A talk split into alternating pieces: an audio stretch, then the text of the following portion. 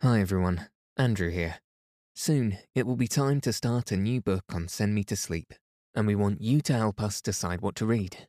Follow the link in the episode show notes and submit your vote. Thanks a lot. Welcome to Send Me to Sleep, the place to find a good night's rest. My name's Andrew, and I'm so pleased you've joined me tonight and taken this time for yourself to ensure you get a peaceful night's sleep. Tonight, I'll be reading Chapter 28 of Emily of New Moon by L. M. Montgomery.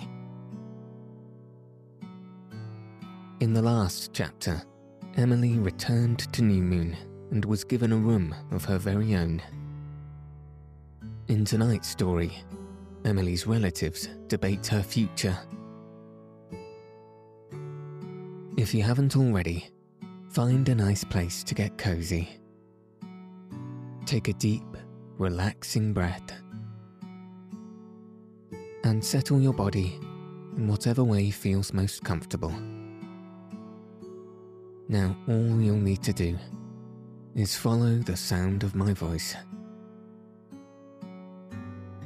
So let your eyes fall heavy and your breath soften as we settle in for a peaceful night's sleep.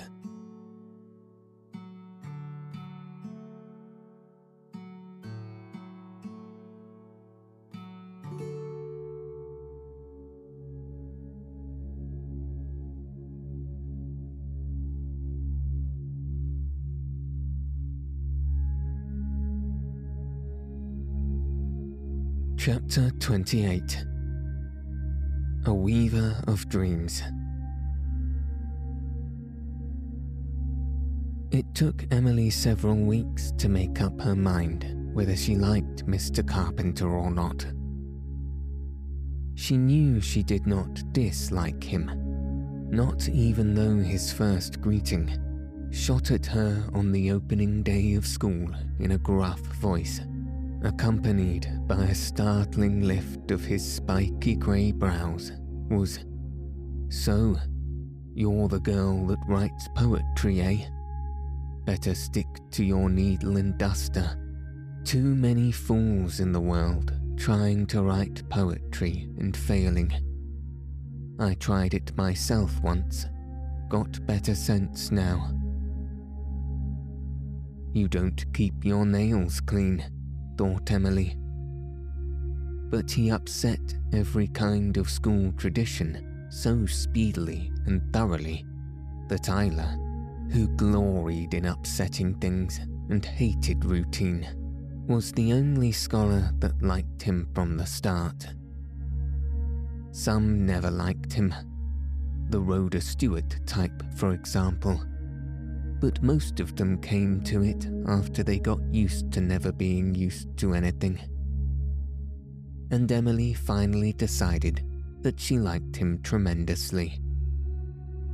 Mr. Carpenter was somewhere between 40 and 50, a tall man with an upstanding shock of bushy grey hair, bristling grey moustache and eyebrows, a translucent beard, bright blue eyes, out of which his wild life had not yet burned the fire, and a long, lean, greyish face, deeply lined.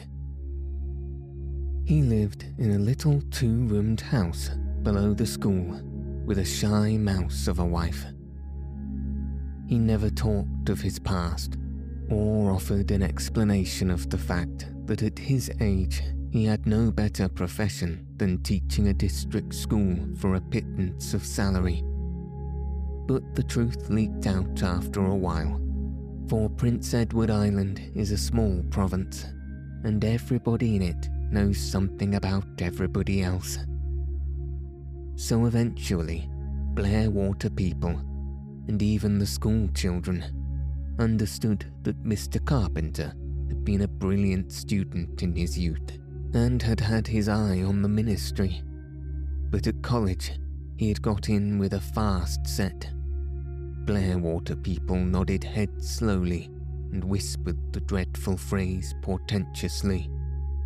And the fast set had ruined him. He took to drink and went to the dogs generally.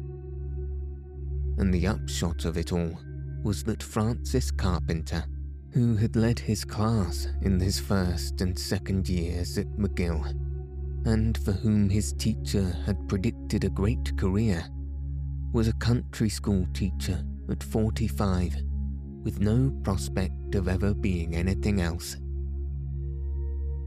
Perhaps he was resigned to it, perhaps not. Nobody ever knew, not even the brown mouse of a wife. Nobody in Blairwater cared. He was a good teacher, and that was all that mattered. Even if he did go on occasional sprees, he always took Saturdays for them and was sober enough by Monday.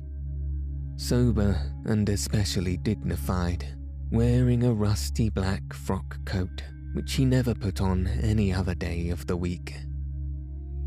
He did not invite pity, and he did not pose as tragedy. But sometimes, when Emily looked at his face, bent over the arithmetic problem of Blairwater School, she felt horribly sorry for him, without in the least understanding why. He had an explosive temper, which generally burst into flames at least once a day. And then he would storm about wildly for a few minutes, tugging at his beard, imploring heaven to grant him patience, abusing everybody in general and the luckless object of his wrath in particular. But these tempers never lasted long. In a few minutes, Mr. Carpenter would be smiling graciously as the sun bursting through a storm cloud on the very pupil he had been rating. Nobody seemed to cherish any grudge because of his scoldings. He never said any of the biting things Miss Brownell would say, which rankled and festered for weeks. His hail of words fell alike on just and unjust and rolled off harmlessly. He could take a joke on himself in perfectly good nature. Do you hear me? Do you hear me, sir? He bellowed to Perry Miller one day. Of course I hear you, retorted Perry coolly. They could hear you in Charlottetown. Mr. Carpenter stared for a moment, then broke into great, jolly laughter. His methods of teaching were so different from Miss Brownell's that the Blairwater pupils at first felt as if he had stood them on their heads. Miss Brownell had been a stickler for order. Mr. Carpenter never tried to keep order apparently, but somehow he kept the children so busy that they had no time to do mischief. He taught history tempestuously for a month making his pupils play the different characters and enact the incidents. He never bothered anyone to learn the dates, but the dates stuck in the memory just the same. If, as Mary Queen of Scots, he were beheaded by the school axe, kneeling blindfolded at the doorstep, with Perry Miller wearing a mask made out of a piece of Aunt Laura's old black silk for executioner, wondering what would happen if he brought the axe down too hard. You did not forget the year it happened. And if you fought the Battle of Waterloo all over the school playground and heard Teddy Kent shouting, Up guards and at them, as he led the last furious charge, you remembered 1815 without half trying to. Next month, history would be thrust aside altogether, and geography would take its place when school and playground were mapped out into countries and you dressed up as the animals inhabiting them or traded in various commodities over their rivers and cities. When Rhoda Stewart had cheated you in a bargain in the hides, you remembered that she had brought the cargo from the Argentine Republic, and when Perry Miller would not drink any water for a whole hot summer day because he was crossing the Arabian desert with a caravan of camels and could not find an oasis, and then drank so much that he took terrible cramps, and Aunt Laura had to be up all night with him. You did not forget where the said desert was. The trustees were quite scandalized over some of the goings on, and felt sure that the children were having too good a time to be really learning anything. If you wanted to learn Latin and French, you had to do it by talking your exercises, not writing them. And on Friday afternoons, all lessons were put aside, and Mr. Carpenter made the children recite poems, make speeches, and declaim passages from Shakespeare and the Bible. This was the day Ilse loved Mr. Carpenter pounced on her gift like a starving dog on a bone and drilled her without mercy. They had endless fights, and Ilse stamped her foot and called him names, while the other pupils wondered why she was not punished for it, but at last had to give in and do as he willed. Ilse went to school regularly, something she had never done before Mr. Carpenter had told her that if she were absent for a day without good excuse, she could take no part in the Friday exercises, and this would have killed her. One day, Mr. Carpenter had picked up Teddy's slate and found a sketch of himself on it, in one of his favourite, if not exactly beautiful, attitudes. Teddy had labelled it the Black Death. Half of the pupils of the school having died that day of the Great Plague, and having been carried out on stretchers to the potter's field by the terrified survivors. Teddy expected a roar of denunciation, for the day before, Garrett Marshall had been ground into figurative pulp on being discovered with the picture of a harmless cow on his slate. At least, Garrett said he had meant it for a cow. But now this amazing Mr. Carpenter only drew his beetling brows together, looked earnestly at Teddy's slate, put it down on the desk, looked at Teddy, and said, I don't know anything about drawing. I can't help you, but by gad, I think hereafter you'd better give up those extra arithmetic problems in the afternoon and draw pictures. Whereupon Garrett Marshall went home and told his father that old Carpenter wasn't fair and made favourites over Teddy Kent. Mr. Carpenter went up to the tansy patch that evening and saw the sketches in Teddy's old barn loft studio. Then he went into the house and talked to Mrs. Kent. What he said and what she said, nobody ever knew.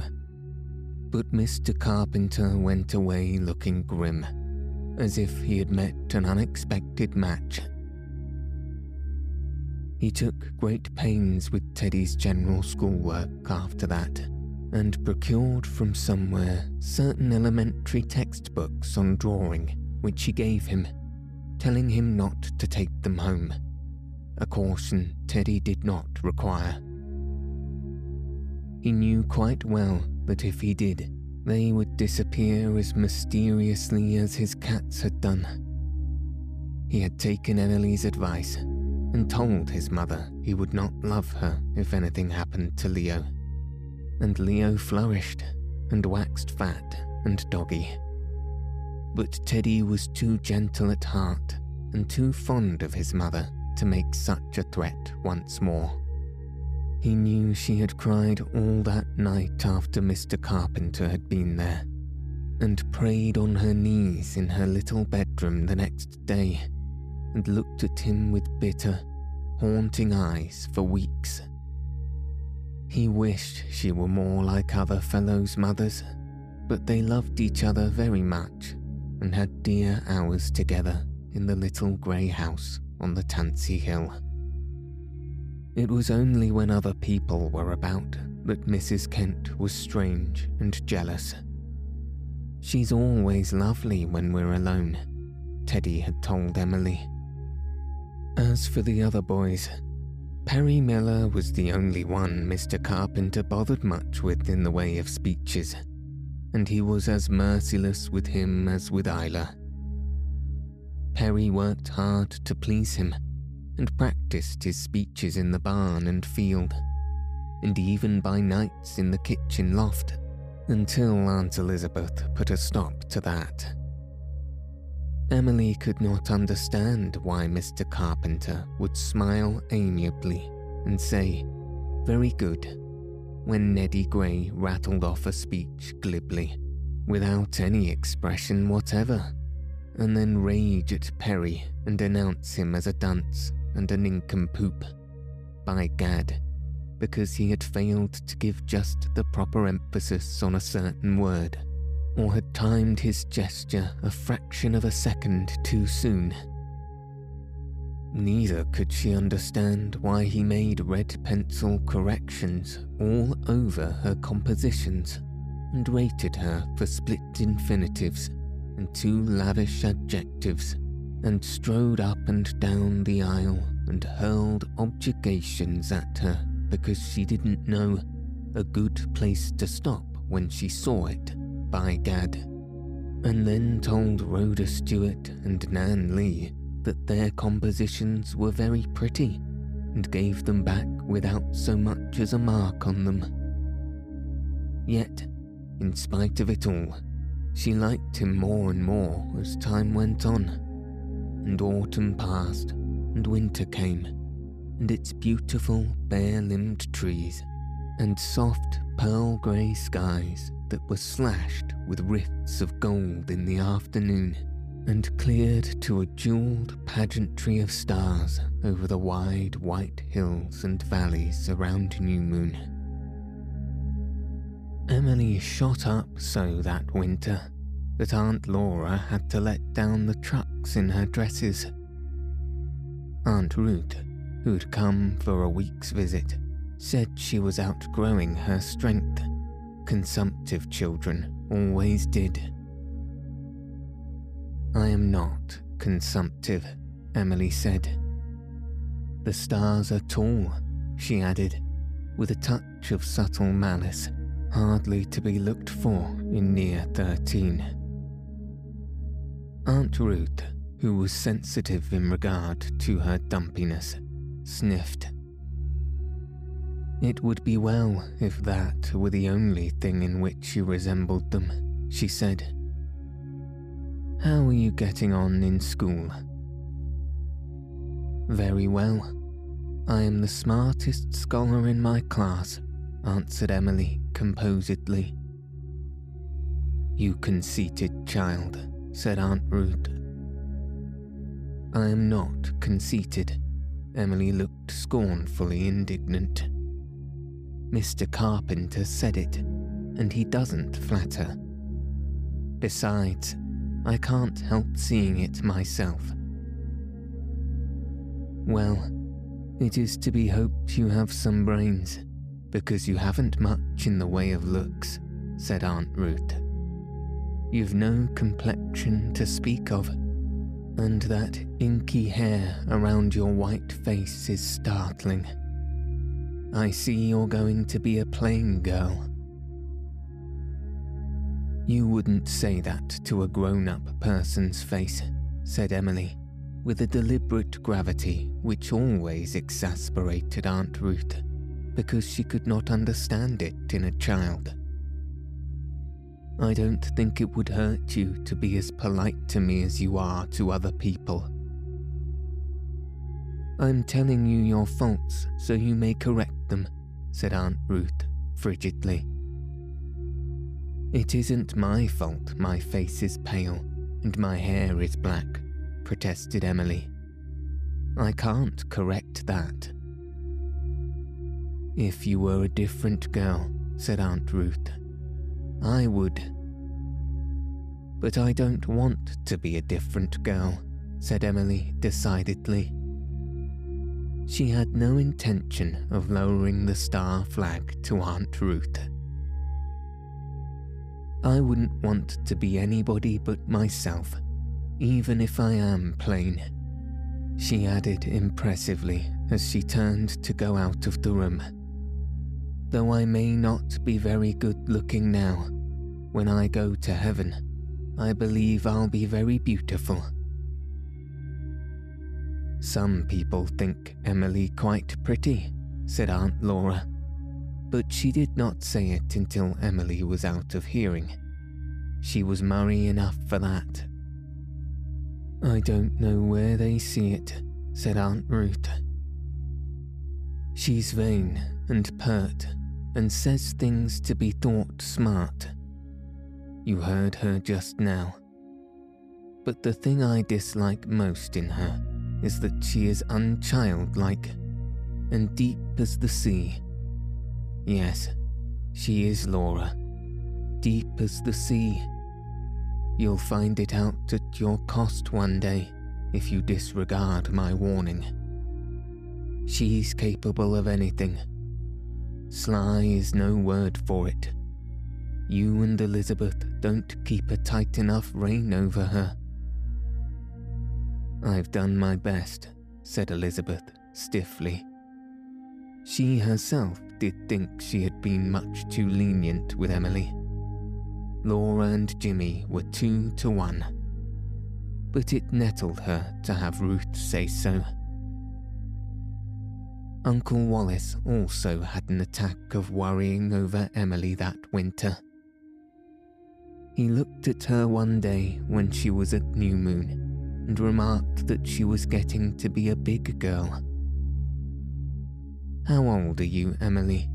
He asked her that every time he came to New Moon. Thirteen in May. Hmm. What are you going to do with her, Elizabeth? I don't know what you mean, said Aunt Elizabeth coldly, or as coldly as is possible to speak when one is pouring melted tallow into candle moulds. Why, She's soon to be grown up. She can't expect you to provide for her indefinitely. I don't, Emily whispered resentfully under her breath. And it's time we decided what is best to be done for her. The Murray women have never had to work out for a living, said Aunt Elizabeth, as if that disposed of the matter. Emily is only half Murray, said Wallace. Besides, times are changing. You and Laura will not live forever, Elizabeth, and when you are gone, New Moon goes to Oliver's Andrew. In my opinion, Emily should be fitted to support herself if necessary. Emily did not like Uncle Wallace but she was very grateful to him at that moment. Whatever his motives were, he was proposing the very thing she secretly yearned for. I would suggest, said Uncle Wallace, that she be sent to Queen's Academy to get a teacher's license. Teaching is a genteel, ladylike occupation I will do my share in providing for the expense of it. A blind person might have seen that Uncle Wallace thought this very splendid of himself.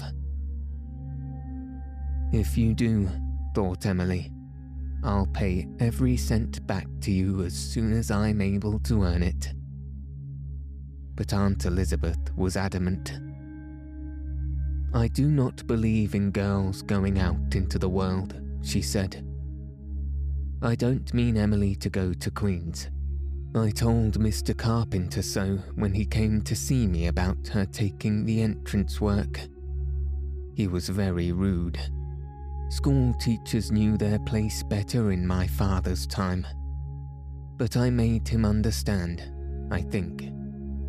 I'm rather surprised at you, Wallace. You did not send your own daughter out to work. My daughter had parents to provide for her, retorted Uncle Wallace pompously. Emily is an orphan. I imagined from what I had heard about her that she would prefer earning her own living to living on charity. So I would, cried out Emily. So I would, Uncle Wallace. Oh, Aunt Elizabeth, please let me study for the entrance. Please. I'll pay you back every cent you spend on me. I will indeed.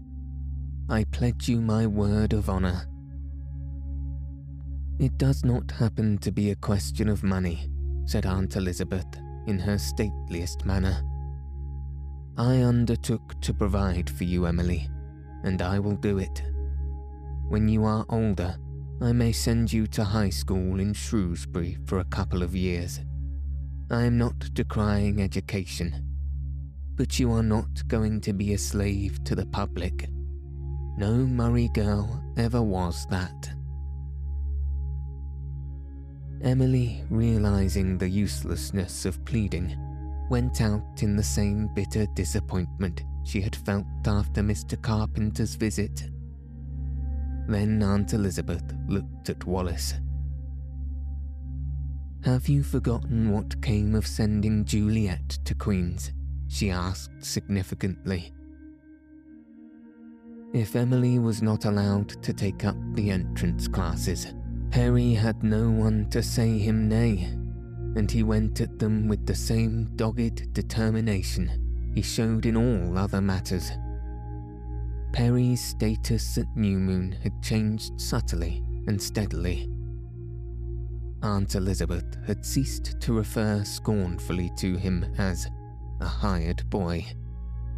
Even she recognized, though he was still indubitably a hired boy, he was not going to remain one. And she no longer objected to Laura's patching up his ragged bits of clothing or to Emily's helping him with his lessons in the kitchen after supper. Nor did she growl when Cousin Jimmy began to pay him a certain small wage, though older boys than Perry were still glad to put in the winter months choring for board and lodging in some comfortable home. If a future premiere was in the making at New Moon, Aunt Elizabeth wanted to have some small share in the making it was credible and commendable that a boy should have ambitions. A girl was an entirely different matter. A girl's place was at home. Emily helped Perry work out algebra problems and heard his lessons in French and Latin. She picked up more thus than Aunt Elizabeth would have approved and more still when the entrance pupils talked those languages in school. It was quite an easy matter for a girl who had once upon a time invented a language of her own. When George Bates, by way of showing off, asked her one day in French, his French, of which Mr. Carpenter had once said doubtfully, but perhaps God might understand it. Have you the ink of my grandmother, and the shoe brush of my cousin, and the umbrella of my aunt's husband in your desk? Emily retorted quite as glibly and quite as Frenchly. No, but I have the pen of your father, and the cheese of your innkeeper, and the towel of your uncle's maid servant in my basket. To console herself for her disappointment in regard to the entrance class, Emily wrote more poetry than ever. It was especially delightful to write poetry on a winter evening, when the storm winds howled without and heaped the garden and orchard with big ghostly drifts, starred over with rabbit's candles. She also wrote several stories, desperate love affairs, wherein she struggled heroically against the difficulties of affectionate dialogue, tales of bandits and pirates. Emily liked these because there was no necessity for bandits and pirates to converse lovingly. Tragedies of earls and countesses whose conversation she dearly loved to pepper with scraps of French, and a dozen other subjects she didn't know anything about. She also meditated beginning a novel, but decided it would be too hard to get enough paper for it. The letter bills were all done now, and the Jimmy books were not big enough though a new one always appeared mysteriously in her school basket when the old one was almost full. Cousin Jimmy seemed to have an uncanny preciseness of the proper time. That was part of his Jimminess. Then one night, as she lay in her lookout bed and watched a full moon gleaming lustrously from a cloudless sky across the valley, she had a sudden, dazzling idea. She would send her latest poem to the Charlottetown Enterprise. The Enterprise had a poet's corner where original verses were frequently printed. Privately, Emily thought her own were quite as good, as probably they were, for most of these Enterprise poems were sad trash. Emily was so excited over the idea that she could not sleep for the greater part of the night and didn't want to. It was glorious to lie there, thrilling in the darkness, and picture the whole thing out. She saw her verses in print, signed E. Byrd Starr, she saw Aunt Laura's eyes shining with pride. She saw Mr. Carpenter pointing them out to strangers. The work of a pupil of mine, by Gad. She saw all her schoolmates envying her or admiring her, according to their type. She saw herself with one foot at least firmly planted on the ladder of fame one hill at least of the alpine path crested, with a new and glorious prospect opening therefrom. Morning came. Emily went to school, so absent minded because of her secret that she did badly in everything and was raged at by Mr. Carpenter. But it all slipped off her like the proverbial water off a duck's back. Her body was in Blairwater School, but her spirit was in Kingdoms Imperial. As soon as school was out, she betook herself to the garret with a half sheet of blue lined notepaper. Very painstakingly, she copied down the poem, being especially careful to dot every I and cross every T. She wrote it on both sides of the paper, being in blissful ignorance of any taboo thereon. Then she read it aloud, delightedly, not omitting the title, Evening Dreams. There was one line in it she tasted two or three times the haunting elven music of the air. I think that line is very good, said Emily I wonder now how I happened to think of it. She mailed her poem the next day and lived in delicious, mystic rapture until the following Saturday. When the Enterprise came, she opened it with tremulous eagerness and ice cold fingers and turned to the poet's corner. Now for her great moment there was not a sign of an evening dream about it. Emily threw down the enterprise and fled to the garret dormer, where, face downward on the old haircloth sofa, she wept out her bitterness of disappointment. She drained the draught of failure to the very dregs. It was horribly real and tragic to her. She felt exactly as if she had been slapped in the face. She was crushed in the very dust of humiliation and was sure that she would never rise again. How thankful she was that she hadn't told Teddy anything about it. She had been so strongly tempted to, and only refrained because she didn't want to spoil the dramatic surprise of the moment when she would show him the verses with her name signed to them. She had told Perry, and Perry was furious when he saw her tear stained face later on in the dairy as they strained the milk together. Ordinarily, Emily loved this, but tonight the savour had gone out of the world. Even the milky splendour of the still, mild winter evening and the purple bloom over the hillside woods that presaged a thaw could not give her the accustomed soul thrill. I'm going to Charlottetown if I have to walk, and I'll bust that Enterprise editor's head, said Perry, with the expression which, thirty years later, warned the members of his party to scatter for cover. That wouldn't be any use, said Emily drearily. He didn't think it good enough to print. That is what hurts me so, Perry. He didn't think it any good. Busting his head wouldn't change that. It took her a week to recover from the blow. Then she wrote a story in which the editor of the Enterprise played the part of a dark and desperate villain who found lodging eventually behind prison bars.